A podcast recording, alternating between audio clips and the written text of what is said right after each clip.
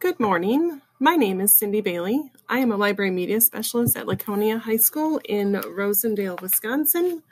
Um, and I have been here at this school district for 25 years. I was a high school science teacher for 11 years, and then I became a K through 8 library media specialist, uh, where I taught kindergarten through third grade library skills um, and uh, sixth through eighth grade computer science and technology skills.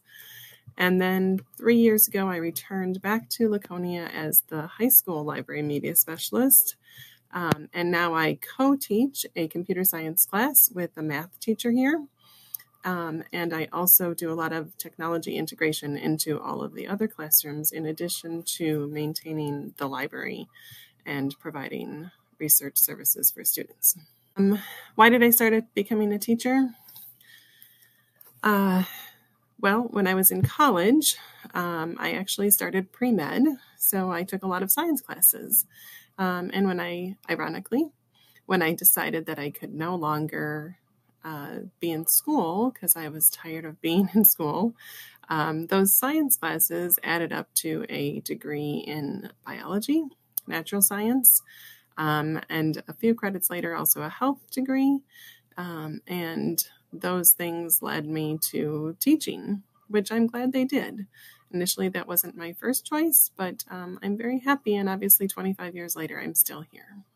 Uh, if I could have any other career, um, well, I've always said, even though I wanted to get out of school uh, at some point in time in my mid 20s, um, I've, I've, I miss going to school. I miss learning. And so, not that I don't learn, um, but I learn life skills and I want to learn more content knowledge. Um, and so, my ideal career would be if someone would pay me to go to school full time. I'd be happy to do that. And I think it would be so rewarding. How are kids different than 30 years ago? I don't think they really are. Um, I've taught at all different levels, K through 12. Um, you know, kids are kids. Um, I love being back at the high school. Uh, elementary was a tough few years for me, 11 years to be exact. Uh, but I can relate to high school kids, and I feel like I can develop a relationship with them that's more on a friendship basis.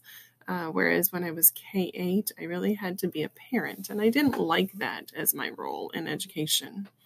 Um, kids are kids. You know they they have their challenges um, they also have their great times uh, and i get to see that every day.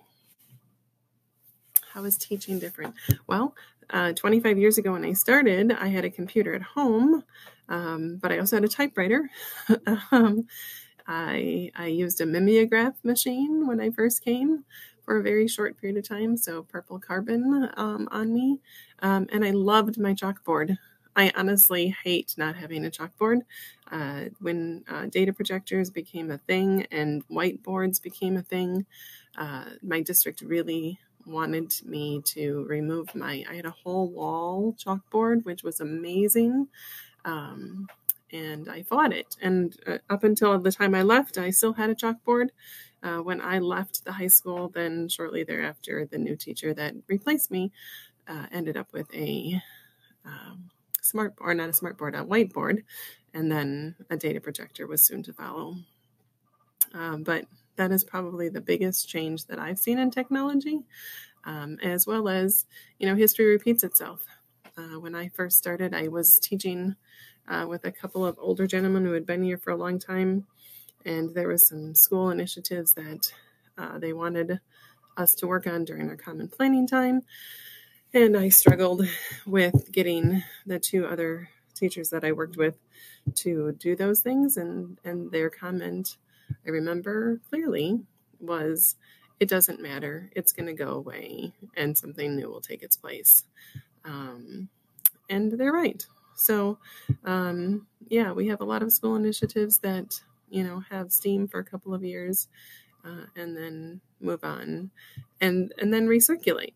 So, you know, some of those standards based things that I was doing at the beginning are, are rearing their heads again. And, uh, in maybe a new title, uh, but the same concept. So education, while it changes and we, you know, improve it, it certainly does tend to resort back to the practices that work.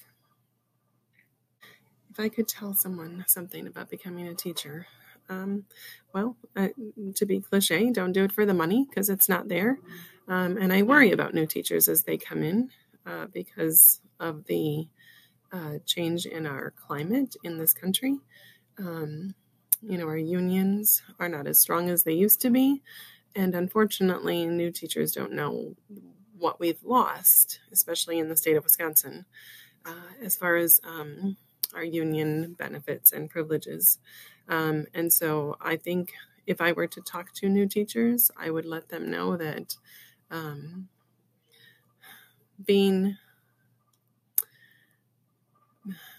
not necessarily unionized, um, but being a strong voice for themselves is important. Um, and the work that they do is important, and they need to uh, shout that from the rooftops as often as they can uh, to help people not in education realize how challenging yet rewarding education can be.